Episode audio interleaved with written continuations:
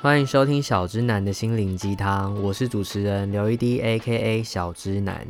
大家有觉得今天开头的速度比较慢一点吗？没有错，因为我近期接到了一个客诉，也不算是什么严重的客诉啦，就是身边的好心人在提点我讲话的速度真的太快，尤其是前几周，像是我访梁文音那一次。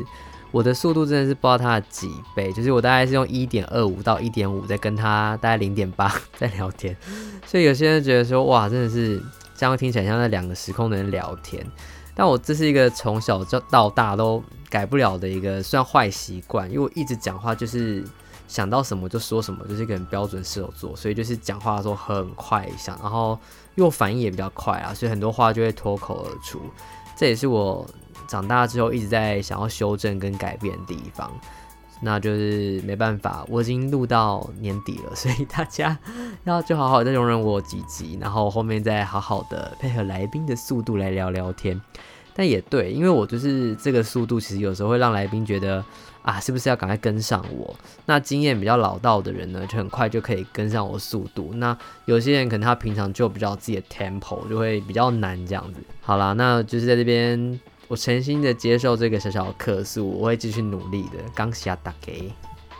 也是因为这件事情，然后加上呃，就是诚如我标题所提到的，我刚过完三十岁的生日这件事情，然后就开始有很多的机会呢，会告诉我自己要去多多的呃检讨一下自己这三十年来的一些状况啊什么的，去回顾，所以就有这种很多。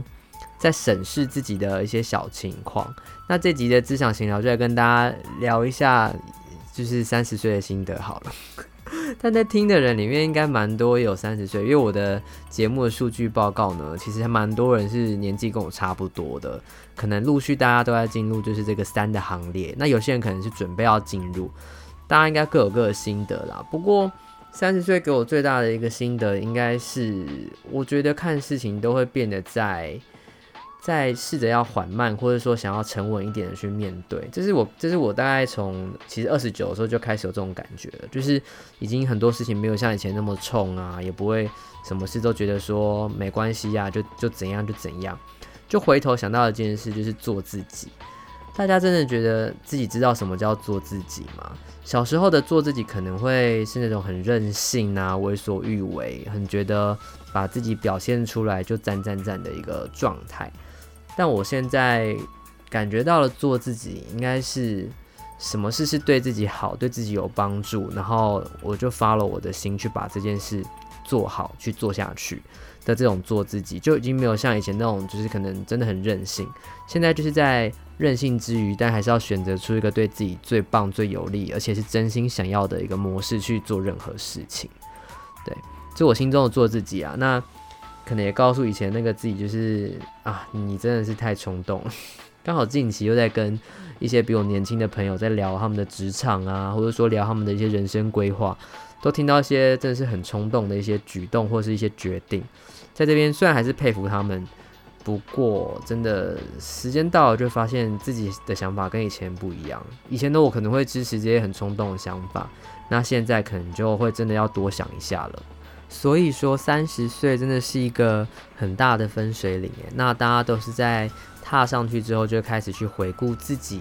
嗯，前面哪些事是需要改变的、需要修正的，都是为了让自己未来更好。那我也是在这个阶段去想了一些事情，就是第一个想的是呢，就是我好好的回顾了前面三十年我最后悔的部分。那当然不是什么单一事件的那种啊，早知道我选离主。虽然这个也是很后悔，但是不是这种，而是嗯，有没有什么大方向的东西是你觉得应该可以更好，可是没有更好的？因为我相信每一个选择都在当下都一定是你尽尽全力想到最好的一个办法了，所以我不会去责怪以前的自己怎么做这个决定或做那个决定。所以说这边讲到后悔的事呢，我觉得是我在毕业之后呢就没有再好好的去学习一些东西。虽然还是有上跳舞课啊，有去运动，就感觉也还是有在做一些其他的事，但比如说像是语言啊这种英文，或者说我以前大学辅系日文都没有再好好去学好它，我就真的很后悔。或者是一些其他的才艺，好比说烹饪啊，或是一些嗯目前没有想到的，这都是在我有点觉得有点哦虚度光阴吗？也不是，就是没有好好充实自己。所以三十岁之后，我觉得应该大家要把资金去多投资在自己身身上，去多开些眼界，多学一些东学一些东西。我觉得对不管是工作或是生活都可以有很多刺激。那再来另外就是一个良好的生活习惯。大家有没有发现，就是可能有些人惯性熬夜，或者说作息不正常，或是喜欢吃什么就放任自己去吃等等，一 even 是你花钱的一个习惯等等，其实好好去审视，会发现很多东西都是可以做细部调整的。所以生活习惯也是我觉得在三十岁之后要好好的把它去养成成一个更好的状态。好，比如说运动就要更规律性的去，然后吃饭呢也要更注意一下，就是健康的部分等等，对。那最后就是有几点，像是比如说，嗯，也要开始考虑自己呃职场的一些目标。大家都会说，三十岁到三十五岁是人生很关键的五年，因为这五年几乎会决定你后面工作的一个走向跟走势，还有可能你发展的一个很重要的基地。那并不是说你前面工作都是白费的什么的，而是。你当你前面有那些基础的经验之后，你现在是真正要开始冲刺你事业跟呃你个人职涯的一个部分，所以很关键。就每天晚上都睡不着，又在想说，我这三十岁了，我工作的部分要怎样才可以更赞啊，可以更好什么的，所以现在也是彷徨了一点这样。那再来可能就是要怎么学会跟自己相处。虽然我已经是标榜很会自己独处的一个人了，但我觉得现在要开启二点零了。以前的我可能自己只能做某些事，现在我要学着自己可以去做更多事，跟自己独处，我才把前面说的那些事去发展的更好吧。对，但但也不是说完全就跟朋友不联络，或是就在自己的世界啦，就是只是说要更能调试，当自己一个人在某种情况下的时候，你更可以怡然自得一点这样子。嗯，那再来就是可能就是谜样的感情世界吧。哦，我觉得虽然我单身这件事已经是个人设了，我自己也玩得蛮开心的，就是也没有很想要一定要死会这样。可是就是其实人设玩久了，我自己也是觉得有点，也会有点有点小小的会开始怀疑自己，想说，哎、欸，哪样呢？